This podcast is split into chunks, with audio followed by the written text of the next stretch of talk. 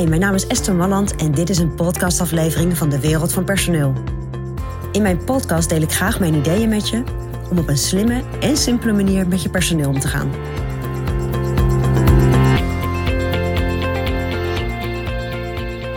Ja, ik heb ooit als HR-manager gewerkt bij een bedrijf en ook als HR-adviseur. En dat was voordat ik ondernemer werd. Best wel een tijdje geleden. Ik ben nu inmiddels tien jaar ondernemer. En wat mij toen zo verraste was dat ik zelfs als HR-expert eigenlijk helemaal niet zo goed wist welke wetgeving er allemaal is rond personeel. Ik wist wel in bepaalde situaties dat er wetgeving was, maar ik had, ik had echt nergens een overzicht van alle wetgeving. En ik zocht dat op, probeerde dat te vinden, maar ik kon het nergens vinden. En toen dacht ik, weet je wat, volgens mij moeten we dat zelf in kaart gaan brengen. Want als ik het al niet weet, ja, elke ondernemer heeft zoveel verschillende petten op. Want naast dat je verantwoordelijk bent voor je personeel en die pet op hebt, heb je natuurlijk ook de pet op voor de sales en voor de financiële kant van je bedrijf, kwaliteitskant. Nou, je hebt allerlei wetgeving waar je aan moet voldoen. En weet jij dan wel welke wetgeving er allemaal geldt rond je personeel? En als je die wetgeving misschien niet kent, ja, dan ben je misschien dus ook, zonder dat je het weet, een overtreding. Ja, en dat kan ook risico's met zich meebrengen. Maar weet je dan ook welke risico's? Nou, ik vond dat best een beetje zo'n glijdende schaal. En ik denk, hmm, daar wil je als ondernemer volgens mij helemaal niet op zitten.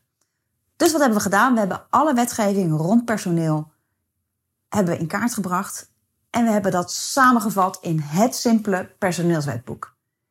En in het simpele personeelswetboek hebben we per wet, wetten staan op alfabetische volgorde, maar ook, oké, welke wetten gelden er allemaal rond werven, welke rondom het belonen van personeel. Nou, en ga zo maar door, alle belangrijke thema's rond, uh, rond personeel. Aan welke wetgeving moet je voldoen? Wat moet je doen volgens de wet? En dan echt op praktisch niveau, dus niet een algemene bewoording, maar oké, wat moet je doen? Waar moet je wat neerzetten?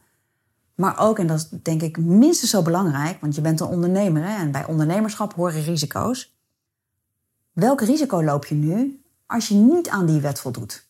En is dat een risico wat je bereid bent te nemen?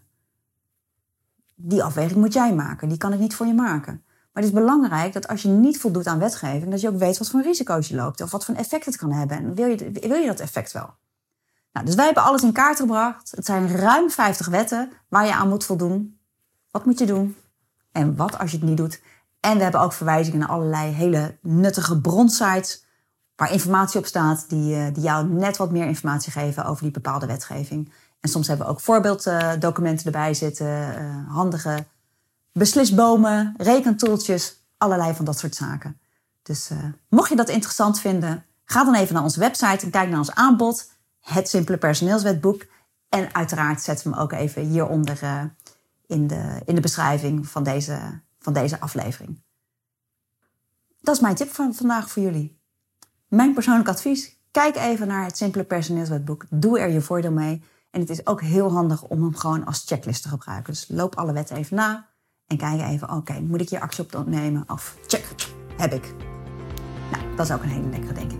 Nou, dat is mijn persoonlijk advies vanuit de wereld van personeel.